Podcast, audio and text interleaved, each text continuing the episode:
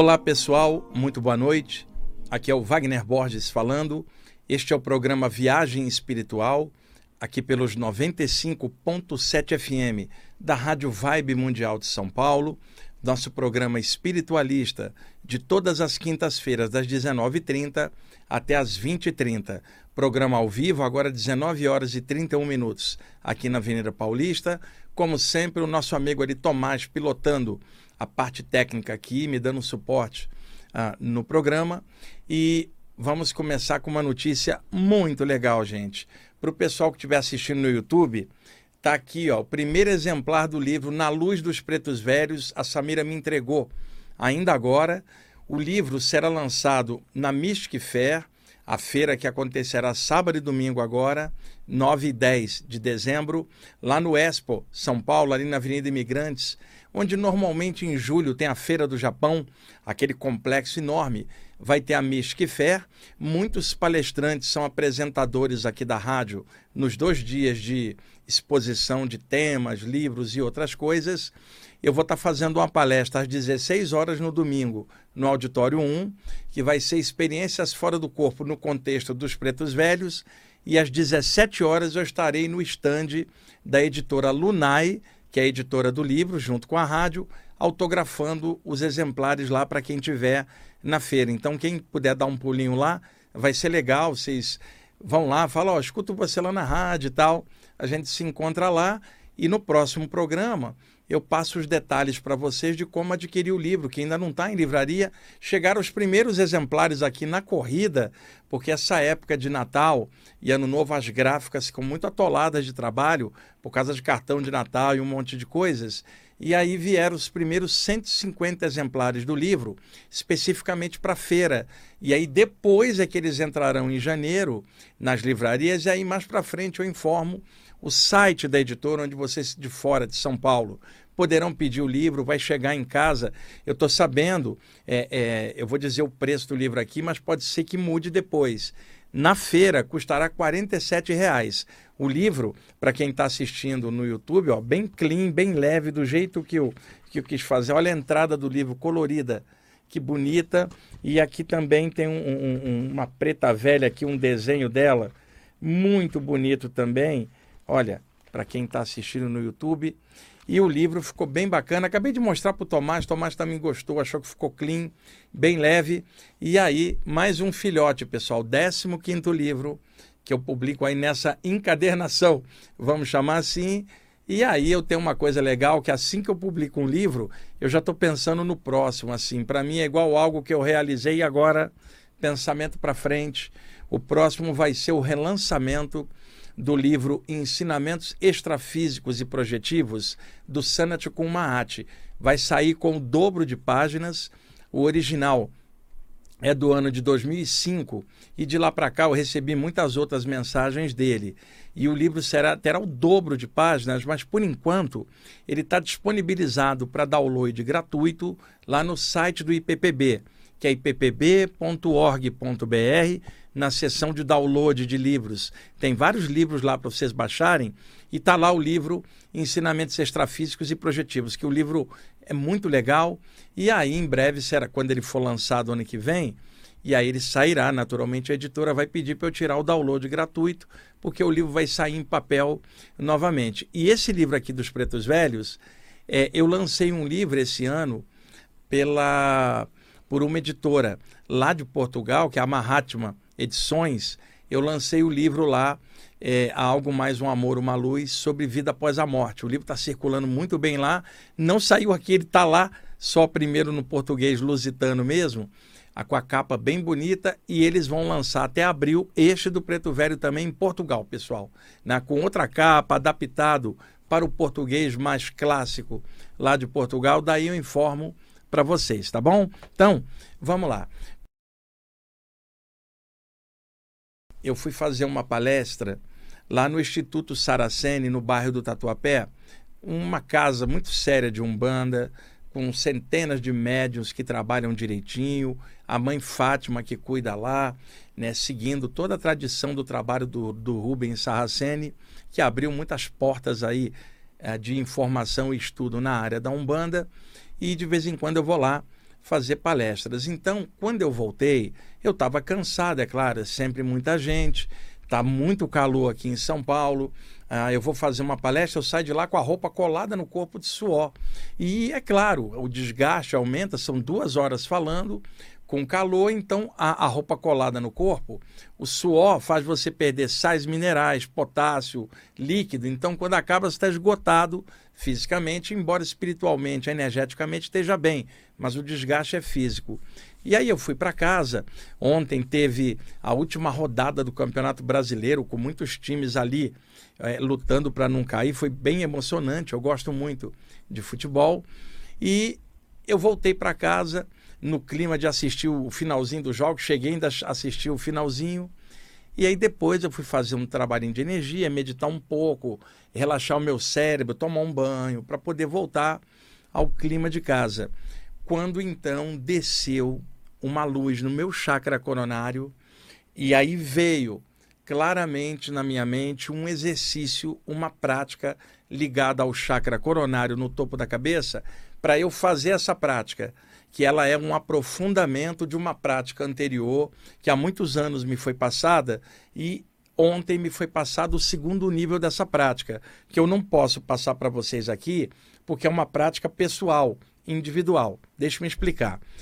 Chegava um determinado instante nas estruturas herméticas antigas, por exemplo, da Grécia, ou mesmo do Egito lá atrás, e mais no Oriente, na Índia, principalmente, chegava um ponto em que o calouro, o neófito ou o yogi ganhava um aprofundamento e agora ele próprio poderia fazer o seu próprio trabalho e seguir em frente, agora formando novos discípulos.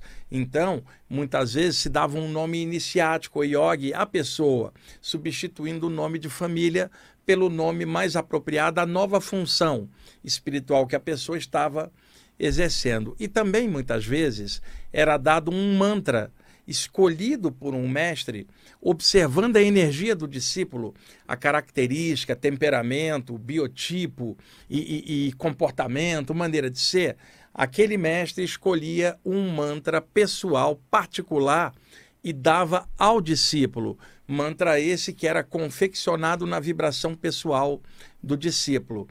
Da mesma forma que nenhum de nós tem impressões digitais igual de ninguém, são individuais, este mantra dado em segredo pelo mestre ao discípulo não serviria para outra pessoa, porque estava calibrado para a energia específica da pessoa, um mantra pessoal, personalizado, que não poderia ser passado para terceiros. É claro que existem os mantras coletivos, que qualquer pessoa pode entrar naquela vibração, os grandes mantras, o Om, Om Namah Shivaya, o Mahamantra, Hare Rama Hare Krishna, na cultura tibetana, dentro do budismo tibetano, Om Mani Padme Hum, muitas vezes chamado Om Mani Padme Hum ou Om Mani Padme Hum, tanto faz. Então são mantras coletivos, ligados a atmosferas gerais, egrégoras gerais, que a pessoa pode entrar. Mas aquele mantra dado em particular só era conhecido pelo mestre e o discípulo, que não poderia passar para um terceiro, porque estava no mundo hoje com 8 bilhões de pessoas e a informação viajando muito rápida. Aonde é que alguém pode receber um mantra personalizado, ou um nome personalizado, ou uma prática personalizada? Tá, levando em conta que o contexto hoje atual é bem moderno e diferente. Muitas vezes, um médium pode receber do mentor espiritual que se comunica com ele um mantra especial que só o mentor e o médium é que conhecem. Só vai funcionar naquele contexto. Outras vezes, esse mantra é passado fora do corpo, também na mesma medida de mentor para pessoa fora do corpo, e só ela é que vai ter essa vibração. E existem os mantras gerais que mentores também ensinam, mas existe aquele particular. Então, estou fazendo esse paralelo para que vocês saibam que existem práticas e exercícios específicos para uma pessoa, passados por um mentor, por exemplo, no meu caso, nas saídas do corpo ou nos fenômenos anímicos mediúnicos. Uma determinada prática que o mentor chega, ó, isso aqui você trabalha em cima disso, está calibrado dentro da tua vibração e o trabalho que você está fazendo. E aí você, durante anos, trabalha aquilo em silêncio, é uma coisa tua. De repente aparece o mentor e te dá um upgrade, tipo um segundo nível daquela prática, se você tiver segundo, um terceiro, e daí por diante, mas não dá para você veicular para fora, porque está na vibração particular. E no meu caso, eu passo muitas informações sempre em aberto, mas tem uma coisinha ou outra que vai num nível pessoal que não é que seja esotérico, é que não funciona fora daquele limite. E ontem à noite me foi dado o segundo nível de uma prática que me faz muito bem com o chakra coronário, e essa prática muito mais avançada eu ganhei como se fosse um presente, pessoal. Não é presente no sentido ego, toma isso aqui, não é nada disso. Simplesmente é no momento certo daquilo que os mentores acham que chegou o ponto para você, de você receber aquilo. E eu, esse ano, venho trabalhando muito, eu viajei muito, eu faço muitas palestras. É muito bom dizer para vocês que em várias das palestras há arrecadação de alimentos e também a arrecadação de ração para várias instituições de ajuda aos animais. E esse ano foram arrecadados muito alimentos. Por exemplo, eu estava em Franco da Rocha semana passada, foi arrecadado lá um caminhão cheio de alimentos. Então, isso me deixa muito contente, né? E eu não estou esperando nenhum reconhecimento de nada, nem paraíso depois, porque eu sei que nada disso é assim. Eu sei que o que eu vou ter lá fora é o que eu já tenho dentro por exteriorização.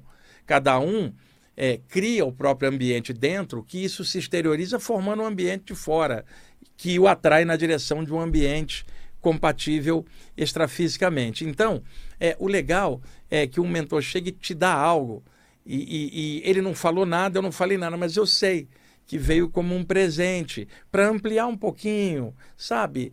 Deixar uma energia um pouco melhor, avançar um pouco. Eu não sei tudo, então passo a passo eu vou indo, e aí estou contando para vocês esse presente que eu ganhei ontem, vindo de uma palestra, bem cansado, porém contente pelas pessoas que eu encontrei lá, o carinho com que o pessoal me trata lá no Instituto Saraceni, principalmente a mãe Fátima. Um abraço aí para todo mundo do Instituto Saraceni.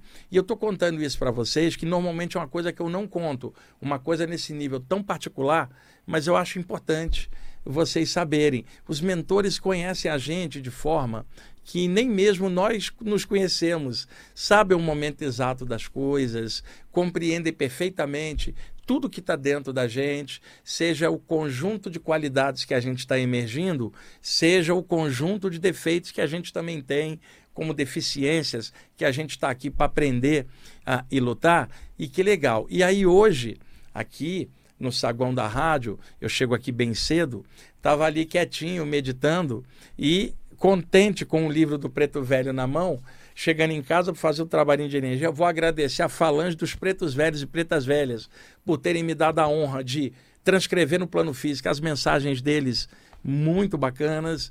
Vou fazer isso. Eu estava ali de olhos fechados, mais um livro, fico contente, mas já estou pensando no próximo, quando aparece na minha frente, pessoal, o Sanat Kumara, que eu já não vi há algum tempo, que é o autor espiritual do livro Ensinamentos Extrafísicos e Projetivos, que eu acabei de comentar, que vai ser relançado e que vocês podem baixar lá no site do IPPB gratuitamente.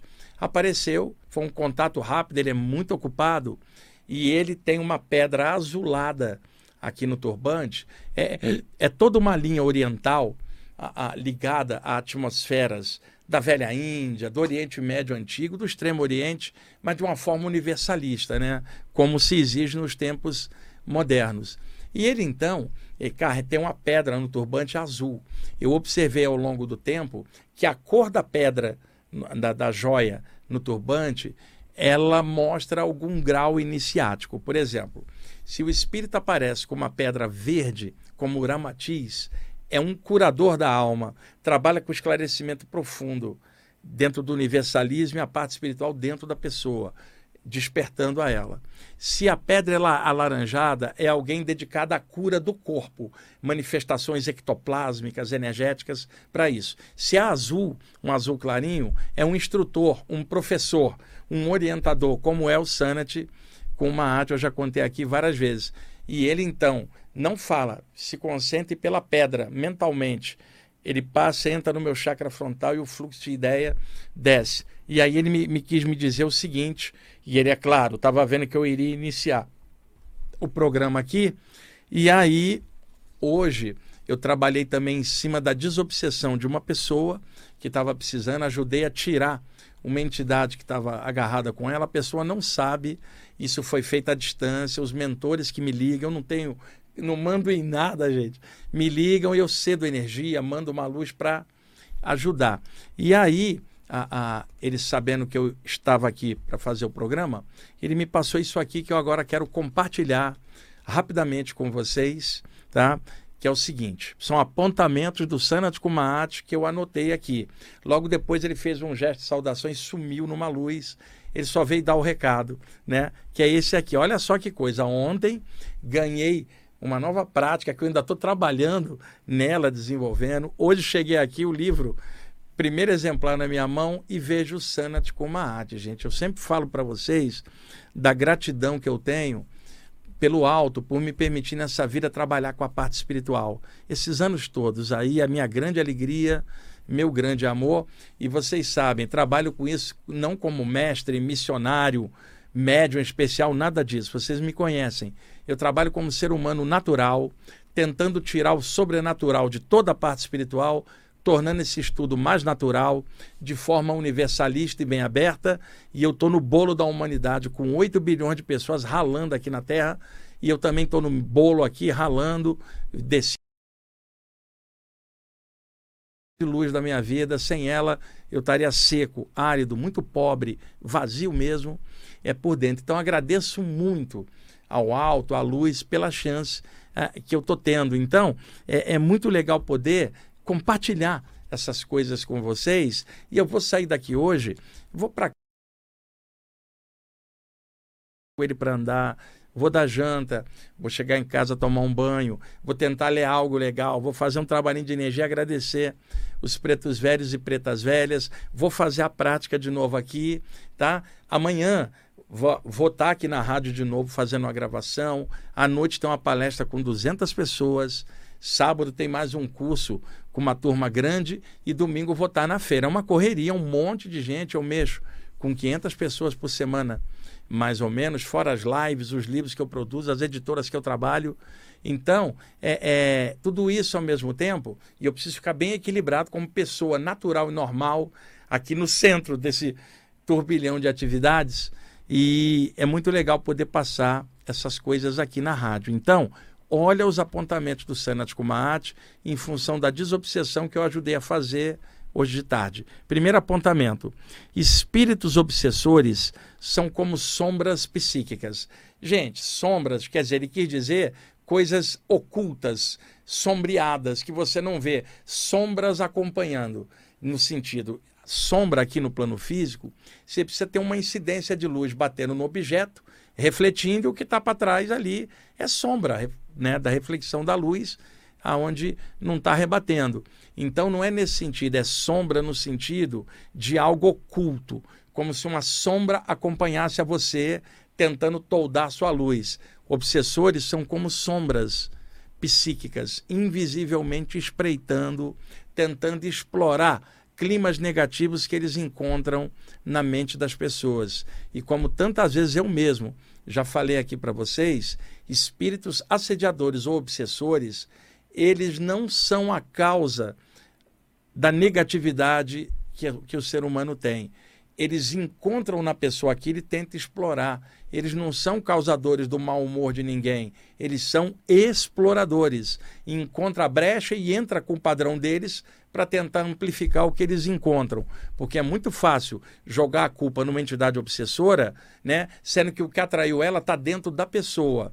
E como vocês também já sabem, por eu já ter explicado muitas vezes, se tem uma ferida cheia de moscas em volta, você vai e tira as moscas e não fecha a ferida, vem outras moscas. Então, não adianta alguém falar, tem que tirar essas entidades de torno de mim. Se a pessoa não melhorar dentro, vão tirar as entidades em volta para ajudar, vão vir outras logo depois atraídas pelo clima ruim da pessoa. E um monte de gente quer tirar espírito de volta, mas não quer crescer, não quer mudar padrão, não quer lutar contra o negativismo, não quer estudar para clarear a mente, não quer correr atrás, está na inércia do negativismo. E isso atrai entidades que são como sombras explorando a ela. O segundo apontamento que ele me passou é que esses espíritos obsessores, inserem ondas psíquicas de desânimo e negatividade na mente das pessoas, explorando o desânimo que a própria pessoa está acalentando e o negativismo dela. Eles entram no esquema mentalmente e jogam aquilo para ampliar, que nós precisamos combater o desânimo, precisamos ter automotivação, mesmo que esteja tudo complicado, mas a automotivação por dentro, ela independe de algo fora. A automotivação pelo objetivo que você tem na tua consciência. Então, por exemplo, no meu caso, todos nós aqui encarnados temos problemas financeiros ou problemas de saúde de vez em quando, problemas familiares no entorno da nossa vida e situações do mundo, elas fazem parte. Agora, no meu caso, eu posso ter um problema externo que for. Dentro de mim tem a parte espiritual que é a solução, não para os problemas de fora, que eu vou ter que solucionar usando as coisas do aqui e agora, mas a solução para eu não cair num clima ruim e estando num clima melhor dentro, eu enfrento tudo que está fora com uma vibe melhor, que é a parte espiritual, que vocês sabem, para mim não é uma doutrina ou um lugar, é um estado de consciência. Então, a automotivação dentro, ela ajuda a enfrentar todo o resto negativo fora, porque ela tem um motivo de dentro, porque se as pessoas deixarem a vida levar elas nos altos e baixos e nos ciclos, o que acontece? Ela está numa alta, está feliz, está numa baixa, está triste. Ela fica em altos e baixos. Então, se ela tem uma unidade dentro dela, os altos e baixos da vida não afetam porque ela consegue equilibrar isso com o que ela tem dentro. Isto é automotivação. Independe da pessoa estar sozinha ou acompanhada. Independe dela estar no Brasil, na China ou nos Estados Unidos. É automotivação. É ela, o espírito encaixado, que tem sua origem nas estrelas e não na Terra. Esse poder estelar está dentro de cada um de nós. Se você usa, você consegue melhorar muito a sua manifestação aqui, não como anjo ou missionário, mas como pessoa. Como alguém que está aqui lutando, mas lutando bem e com alguma coisa bem legal por dentro. E outra, você sabe que você não morre, você entende as coisas de outro jeito. E é uma luz que te traz essa certeza dentro, que você não está preocupado em provar para um terceiro. Simplesmente ela é o que você é, ela já faz parte de você. Ela é você e você é ela. É uma coisa só dentro de você. A outra coisa que ele atestou aqui, que eu também já falei aqui outras vezes, espíritos obsessores detestam a luz. Quando está se falando luz, nós não estamos falando de fótons, partículas luminosas aqui do plano físico. Luz como altos ideais, que você pode falar o alto, a luz, o supremo. Espíritos obsessores detestam ideias que vêm do alto, porque elas despertam a consciência. E a consciência melhorada, ela fica inacessível para os assédios espirituais. Outro apontamento dela, tudo que é associação com o alto aborrece os obsessores de maneiras variadas. Por exemplo, um dos símbolos clássicos no ocultismo ocidental, para o iniciado, é uma estrela de 5 pontas, um pentagrama, conhecido lá na Índia, na área da Kriya Yoga, como estrela prânica, com parâmetros, cada um com a sua maneira cultural de ser, de um ocidental e de um hindu. Então, a figura da estrela, a ponta de cima é a cabeça, as duas outras pontas, os braços, e as duas pontas de baixo, as pernas. Então, uma estrela com a ponta para cima é um ser humano em pé, e se você passa um círculo em volta da estrela, é a aura da pessoa. Então, quando se pensa em estrela, se lembra de céu, valor celeste, o alto. Então, estrela representa o iniciado buscando um valor celeste. Em contrapartida, espíritos obsessores detestam a figura da estrela, porque a figura da estrela remonta ao alto que eles odeiam. Então, a visualização de uma estrela prânica dentro da área da Kriya Yoga, ou a visualização de um pentagrama energético por parte de um iniciado dentro da área ocultista ou hermética, ela tem alto efeito de proteção, de elevação e de ligação com atmosferas mais altas. Por isso, Sanat Kumara diz que tudo que associa a pessoa com o alto, o obsessor detesta. E qual coisa mais alta que a gente tem do que o céu, olhando aqui a partir da Terra e as estrelas? Por isso, a estrela de 5 pontas, e aqui eu estou tirando qualquer associação com qualquer cultura, eu estou falando do valor mais alto, e as culturas da Terra absorveram isso, por isso a figura da estrela é simbolicamente representativa do alto. Tomás, já estamos aí em cima? Está na hora do intervalo? Tá? Tá bom. E antes está aqui a minha amiga Vanessa, de Belém do Pará. Ela esteve aqui meses atrás, está aqui novamente em São Paulo, veio visitar aqui novamente, tá? E daqui a pouquinho a gente volta, pessoal, e eu vou continuar com os apontamentos do Sanat Kumara e depois eu abro para vocês fazerem perguntas. E eu anotei tantas coisas aqui que deve dar uns 3, 4 programas na sequência, os tópicos que eu fui anotando. Daqui a pouquinho a gente volta, tá bom? Ok, pessoal, estamos voltando com a segunda parte do programa Viagem Espiritual, aqui pelos 95.7 FM da Rádio Vibe Mundial de São Paulo. Eu sou Wagner Borges, na parte técnica meu amigo Tomás e a minha amiga Vanessa, que está aqui de Belém assistindo o programa hoje. Vamos lá, eu vou colocar mais alguns tópicos do que ele falou e, dando tempo, eu abro o telefone para vocês ligarem, tá? Vamos lá. Ele passou também o seguinte: espíritos obsessores adoram climas mentais de soberba e arrogância. Isso aí não precisa nem falar, né, pessoal? Isso é tão óbvio. Eu já falei em outras ocasiões do meu próprio jeito sobre isso aqui. Dentro da área espiritual, muita gente acaba passando do ponto, não é por maldade não, é tolice interna mesmo, arrobo de ego, literalmente. Começa a se achar muito especial, muito iluminada, muito diferente dos outros. A minha opinião é exatamente o oposto. Espiritualidade não é para você se sentir diferente de ninguém, é para você compreender mais, inclusive as pessoas. Você está aqui para fazer um trabalho, vai fazer normal, você não é superior nem inferior, só está aqui tentando melhorar através de um serviço, né? E também aqueles que acham que sabem muito e que pisoteiam os que sabem menos, em vez de ajudá-los, clareando e ajudando-os também a saber. Então, a arrogância é muito complicado. Todos nós temos que estar alertas com isso.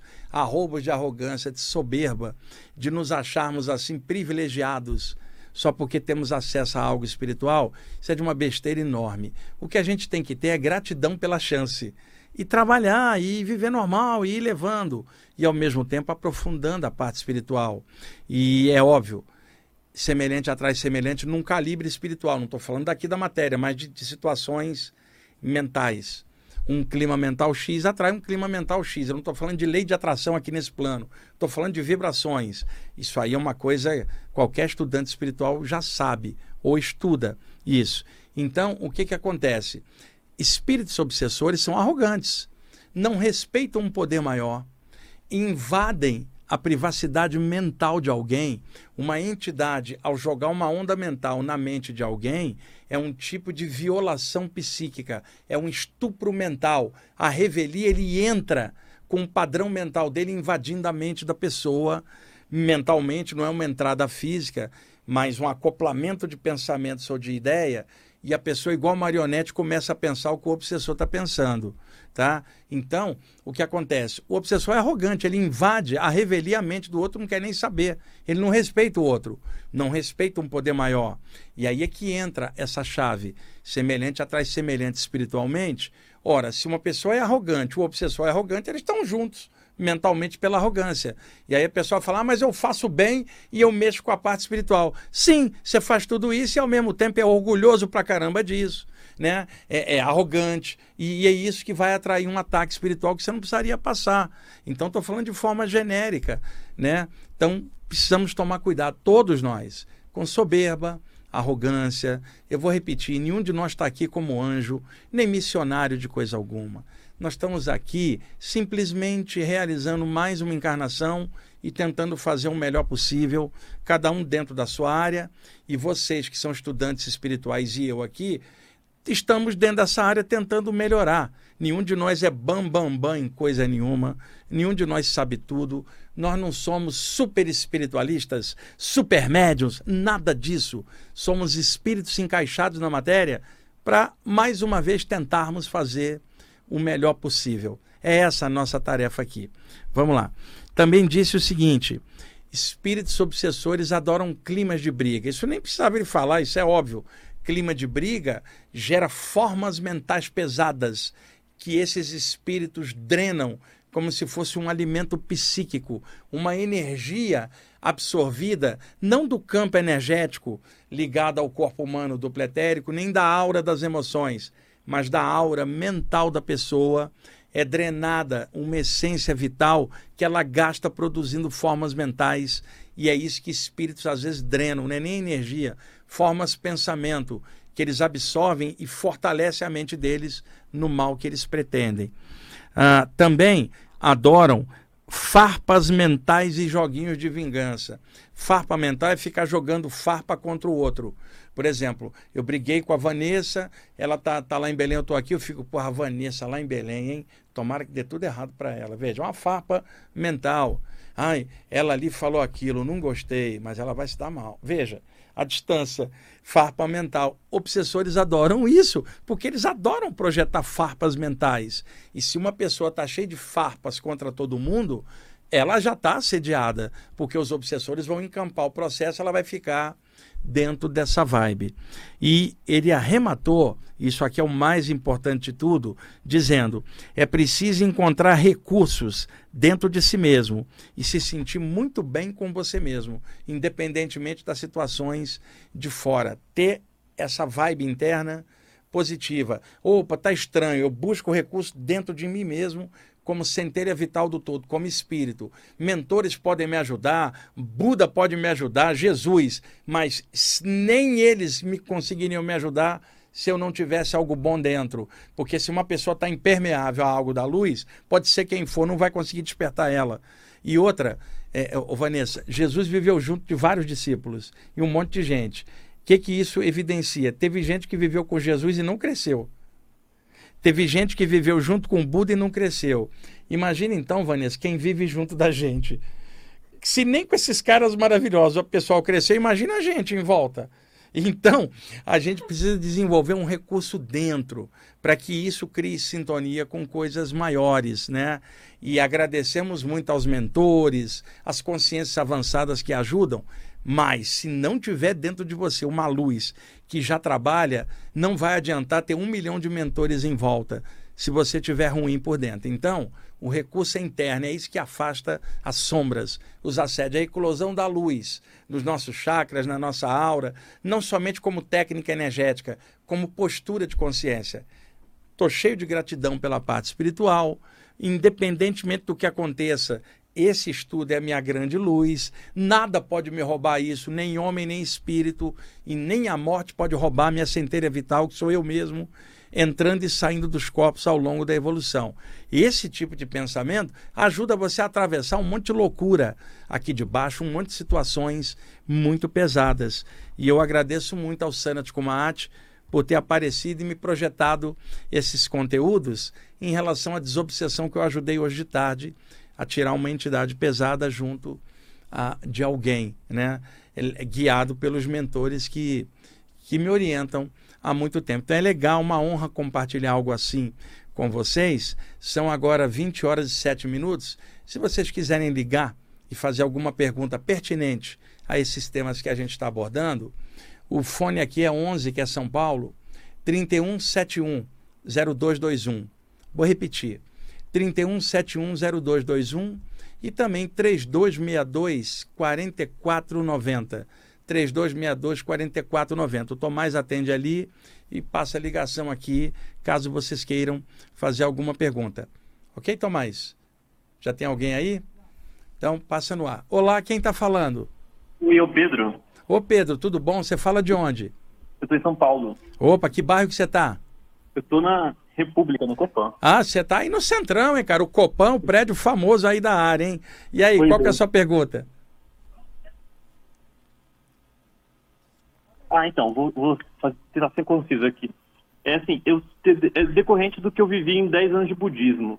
Ao longo desse tempo, eu vi muitas pessoas que, quando começavam a prática budista, né, com a recitação do mantra do Sutra do Lótus, o Nam-myo-hen-kyo, quem via espíritos em casa parava de ver.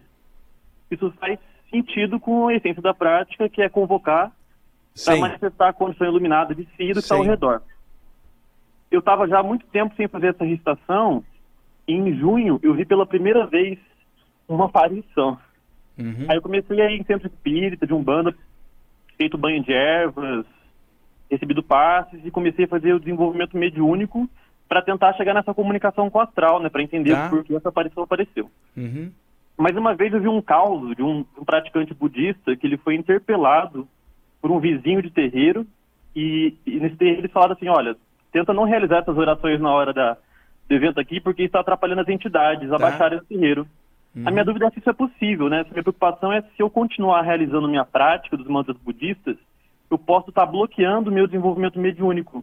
Vamos lá. Porque o budismo não trabalha com comunicação de espíritos. Sim, sim, né? Eu conheço bem a parte do budismo e o mantra Nam-myo-hen-kyo, ele é mais usado no budismo japonês, que o budismo tem várias linhas. Você tem a linha do budismo tibetano, tem o budismo chinês e tem o budismo mais para o extremo oriente, na área do Japão.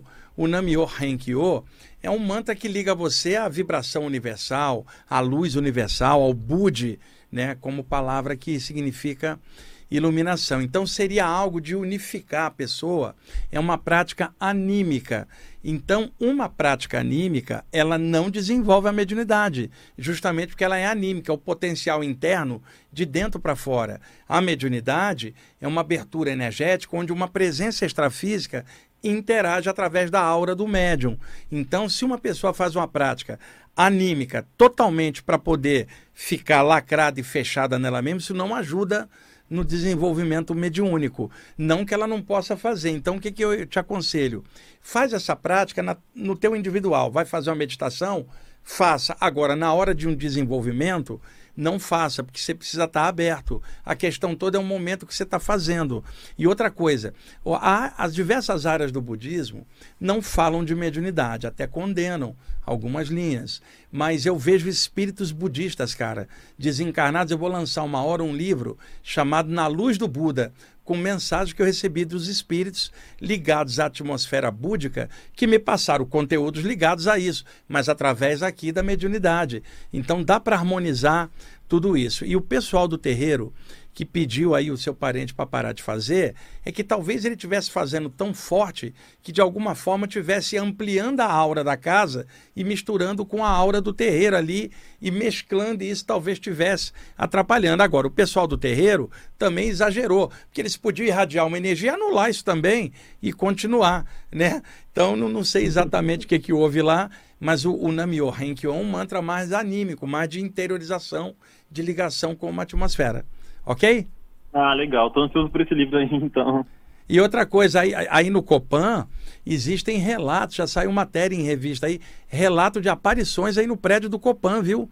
Tem até matéria sobre isso, inclusive. Eu ainda não vi não, mas eu estou sabendo da Então não estranha não se aparecer alguma coisa aí, já apareceu outras vezes, viu? Tá certo. Então tá, obrigado por você ter ligado. Valeu, professor, obrigado. Bom, mais alguém, Tomás? Não? Então tá, então deixa eu pegar aqui um dos apontamentos que eu tinha marcado aqui, meu mesmo. Tá, deixa eu ver se dá tempo, eu acho que dá tempo de mostrar isso aqui. Seguinte, pessoal, na percepção que se tem psíquica através dos chakras, naturalmente que o chakra frontal na testa, ele é o responsável pela clarividência clássica. Quando nós estamos de olhos abertos, a reflexão da luz em cima dos objetos reflete. Nossos olhos captam os impulsos luminosos e o nosso cérebro decodifica as imagens. E aí a pessoa fala, estou vendo, que é o ato de ver através da reflexão da luz nos objetos. Eu estou aqui no estúdio, estou olhando para o Tomás aqui em frente, através do vidro do estúdio, estou vendo a Vanessa aqui, minha amiga, sentada do lado esquerdo, porque eles rebatem luz, porque tem um corpo físico. Se tivesse aqui à minha direita um espírito extrafísico, desencarnado, por que eu não consigo vê-lo com os olhos? Ele não rebate luz, Vanessa, como é que você vai vê-lo? Então não dá para você ver uma entidade com os olhos, igual você vê as coisas do mundo físico, a não ser que raramente ocorra uma materialização e o espírito esteja rebatendo luz com ectoplasma tirado de um médium para isso. Mas normalmente não é o caso, você não vai ver uma entidade a olho nu. Entretanto, se o chakra da testa estiver ativado, consegue captar a imagem mental do espírito, isso é chamado clarividência. Eu estou de olhos abertos aqui, vejo o Tomás e vejo a Vanessa e não vejo um espírito que estiver aqui do lado. Se eu fechar os olhos, eu deixo de ver o Tomás e a Vanessa e ao mesmo tempo o meu chakra frontal vibrar, eu consigo ver o espírito.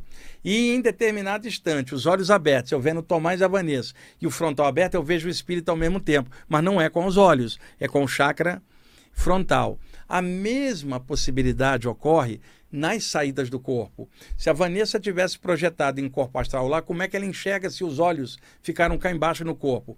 Pelo para-chakra frontal que ela tem. Então, o chakra frontal, ele ganhou o nome original na Índia, dentro do sânscrito, no yoga antigo, de Ajna Chakra, que significa comando ou centro de comando, porque esse chakra comanda todos os outros que estão abaixo, menos o chakra coronário. Por quê?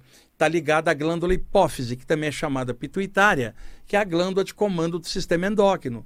Então, daí você fala comando. Aqui no Ocidente, Charles Webster Leadbeater, em 1926, lançou o livro Chakras, em língua inglesa, que se tornaria um clássico. Ele mesmo era um clarividente muito hábil da sociedade teosófica daquela ocasião, e ele tem um livrinho muito bom chamado Clarividência, que foi publicado durante anos aqui pela editora Pensamento e atualmente está publicado pela editora Teosófica de Brasília. Então, na clarividência, ela está associada ao chakra da testa, chamada aqui pelo Leadbeater de chakra frontal, o nome que acabou pegando na literatura ocidental espiritualista em geral. Então, esse chakra é o associado à percepção de visões, em vários níveis, porque existem gradações de clarividência. O que eu quero evidenciar para vocês? O chakra cardíaco, ou cardiorrespiratório, quando expande, dá uma sensação que a pessoa está estufando, ficando grande, que é o balonemã, aquela expressão, parece que está virando um balão. E esse chakra cardiorrespiratório é considerado o chakra da empatia, da simpatia e da cura, porque quando alguém aplica energia com as mãos, né? As mãos estão ligadas aos braços, que estão ligadas aos ombros, que estão encaixados no tronco, que é a área de ação do chakra cardiorrespiratório. Então, alguém que está passando energia pelas mãos, ela pode captar pelo coronário, ela pode captar da natureza, mas isso vai descer até o chakra cardiorrespiratório e vai fluir para as mãos. Então, o que sai pelas mãos está vindo do coração. Vanessa, o que Jesus falava? O que sai da boca vem do coração do homem. Mas o que o homem olha, o que ele toca, tudo está vindo do seu centro aqui com a sua intenção. Então, na hora da cura, é o coração, o amor falando através das mãos. Então, o chakra cardiorrespiratório, a pessoa está meditando e, de repente, ele expande, ele dá uma percepção não visual, porque visual seria no chakra frontal, mas é possível pelo chakra cardíaco ter fenômeno de percepções, não a nível focado como a clarividência é no frontal, mas a nível de percepção. Então, por exemplo, se eu estou aqui e observo a Vanessa com o meu frontal, eu falo, veria a aura dela, um espírito do lado. Agora, eu estou aqui e de repente o chakra cardíaco abre e ao abrir, a minha aura toca dela e eu sinto um monte de coisa dela e começa a ver imagens. Essas imagens vão vir na testa, mas foi pelo toque do cardíaco.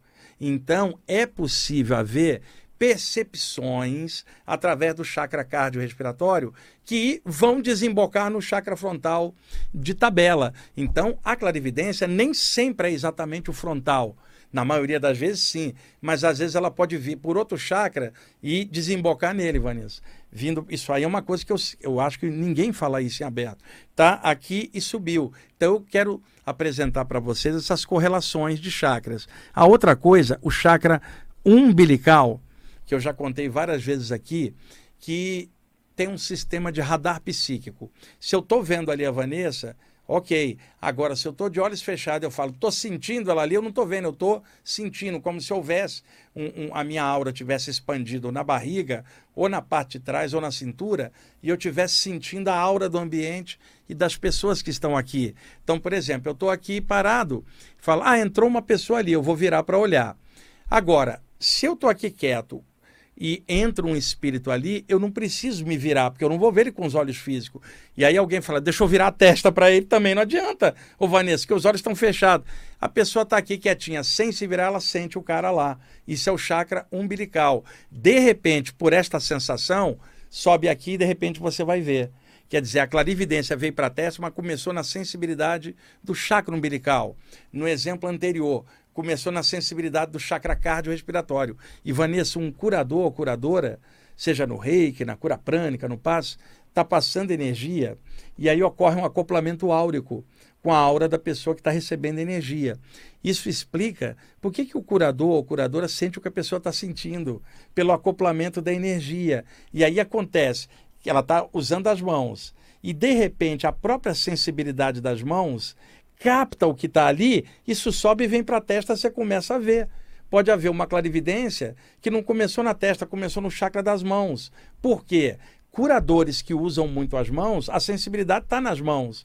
Então começa por ali e desemboca em algum outro chakra de tabela. E isso normalmente não é comentado, porque as pessoas ficaram meio que estanques em cada chakra, como se cada chakra só fizesse uma coisa.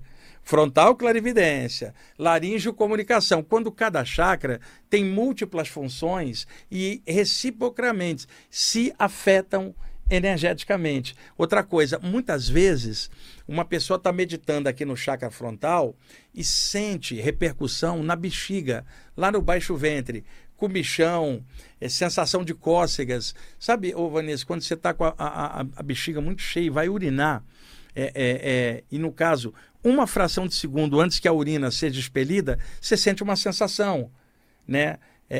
Pré-mictória, vamos chamar assim. Esta sensação ocorre sem que a bexiga esteja cheia, você trabalhando o chakra da testa. Aí você fala, por que, que eu estou mexendo com a testa? Estou sentindo um comichão energético, no seu caso, no útero ou no baixo ventre, eu aqui também sentindo na parte de baixo. Por quê? Os chakras são atravessados por canais de energia, que os hindus chamaram de nadis no yoga. Então, os três principais nadis estão na coluna, onde passam as raízes dos chakras. São os nadis Ida, Pingala e Sushumna. Então, o Ida e Pingala começa na testa e acaba no ventre.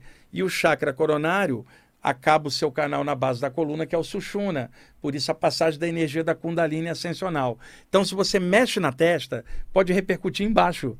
E a pessoa não entende. Estou mexendo na testa porque que deu repercussão embaixo. E o outro está concentrado lá embaixo, começou a pulsar a testa. Por causa dos canais de conexão. É um livro bom que vocês podem encontrar essas correlações através dos canais energéticos. É o livro Teoria dos Chakras, do japonês Hiroshi Motoyama, pesquisador maravilhoso que hoje mora em outro plano. Foi publicado em 1981 aqui no Brasil, pela editora Pensamento. Teoria dos Chakras, na segunda parte do livro, ele tem justamente os nadis. E como ele era acupunturista também, Vanessa, o que ele descobriu? Uma pessoa estava com muita sinusite, muita congestão nasal. Ele pegava uma agulha e inseria no períneo da pessoa, entre a área genital e anal. Ele espetava embaixo, em 10 minutos a congestão nasal descia. Quer dizer, ao espetar embaixo, ela subiu em linha reta para cá. E é claro que um acupunturista vai utilizar a cultura chinesa original e a acupuntura para falar dessas conexões. Mas eu estou falando, por um ponto de vista yogi, de que existe a mesma coisa com outra nomenclatura. Mexeu lá embaixo, repercute em cima. Mexeu aqui, repercute embaixo. Isso explica a interdependência dos chakras. Não somente os 7, mas eu acabei de falar que pelas mãos você pode sentir. E outra coisa, Vanessa, tem chakras nas plantas dos pés, calcanhares, tornozelos e dedos dos pés. Quando você entra no ambiente, os chakras dos teus pés se misturam com o duplo etérico da energia do ambiente. Se você está num cemitério, a energia é suja embaixo. Se você está na natureza, a energia é limpa. Você está no centro da cidade, a energia é poluída. Então, essas conexões, de repente, entrou pelos pés, sobe, daqui a pouco você está vendo uma imagem na testa. A partir do ambiente da energia. Então, é importante estar assinalando isso em aberto para vocês, que são esclarecimentos na área dos chakras, como eu venho já fazendo há muitos anos aqui no programa. É um dos temas que eu mais gosto de compartilhar e eu pude aprofundar muita coisa e, ao mesmo tempo, lendo de tudo na área para saber o que os outros também estão falando. Mas o que eu estou falando é tirado da experiência direta de muitos anos, como sensitivo, médium, não só nas saídas do corpo, na mediunidade, nos fenômenos anímicos. Eu pude juntar um monte de informação e, entendendo a prática que eu fazia, eu tinha subsídio para poder entender o processo e poder estar explicando aqui para vocês. E muito do que eu estou falando aqui, vários de vocês já sentiram esses sintomas, só que o que não tem, ô Vanessa, é muita explicação em aberto. Às vezes pode até ter num grupo alguém conversar um com o outro, mas em aberto não é comum. E a maioria dos livros de chakras não contempla estas sensações que a gente está falando aqui, que são comuns para médiuns, curadores e curadoras, projetores extrafísicos, iogues e tantos outros que gostam dessa temática espiritual, trabalham nela por alguma via. Então, eu acho que é legal estar contando isso para vocês. E o chakra do topo da cabeça, chamado em sânscrito Sahasrara, o lótus das mil pétalas, chamado no ocidente chakra coronário, é o único que aponta para cima na direção das estrelas, talvez apontando a próxima etapa evolutiva, Vanessa. Tipo assim, segue a seta, é para cima, você não vai ficar na Terra para sempre. Esse chakra já está assinalando o caminho do alto. Então, o chakra coronário é o responsável pela expansão da consciência, que o yogi chamaria de samadhi, o budista de satori, um ocultista de estado de consciência cósmico, a expansão da consciência. Então, é possível, se o chakra coronário estiver aberto, haver percepções paralelas totais dos chakras, porque é o chakra mais alto. De repente, ele abre e a sensibilidade inteira, integral, do conjunto inteiro dos chakras está aberta ali, e você percebe de cima para baixo o interior do seu corpo, percebe a sua aura, mas não pelo frontal, simplesmente a aura da cabeça está solta, você vê de cima para baixo sem ter saído do corpo. Como aconteceu ontem comigo fazendo a prática nova que o mentor estava me orientando, que era relativa ao chakra coronário. Eu vinha dentro do metrô fazendo essa prática, a sensação é que eu estava um pouquinho para fora, olhando de cima e olhando todo mundo de cima e sentindo energia, uma compaixão por tudo, sabe? Uma coisa bem legal. E aí o chakra coronário, quando abre, desaparece um monte de nomenclatura, porque o que você sente não tem como falar. São coisas ligadas ao universo, união, coisas mais altas, né? E aí é muito legal estar podendo contar isso para vocês e, ao mesmo tempo, sair daqui, pegar o metrô, pegar meu cachorro para andar e ler um livro, escutar um solo de guitarra que eu tanto gosto. Hoje, já não tem mais o Campeonato Brasileiro, acabou ontem, que pena, eu adoro futebol. E, ao mesmo tempo, estar dentro das coisas da vida e ir tocando a bola, sem se achar melhor do que ninguém, só porque estuda a parte espiritual. Estamos em cima, né, Tomás? Bom, pessoal, muito obrigado por vocês estarem ouvindo, assistindo o programa. Obrigado aí, Tomás, pela parte técnica. Obrigado aí pela visita, Vanessa. Quando vier novamente a São Paulo, traga lá do Pará aquelas coisas gostosas que tem lá. Tem uns peixes maravilhosos, castanha, e o Tomás também quer. Ele traz um pacotinho de castanha para mim e um para ele. Tá bom? Castanha do Pará. Pessoal, muito obrigado aí por estarem ligados aí ao programa. Um abraço a todos.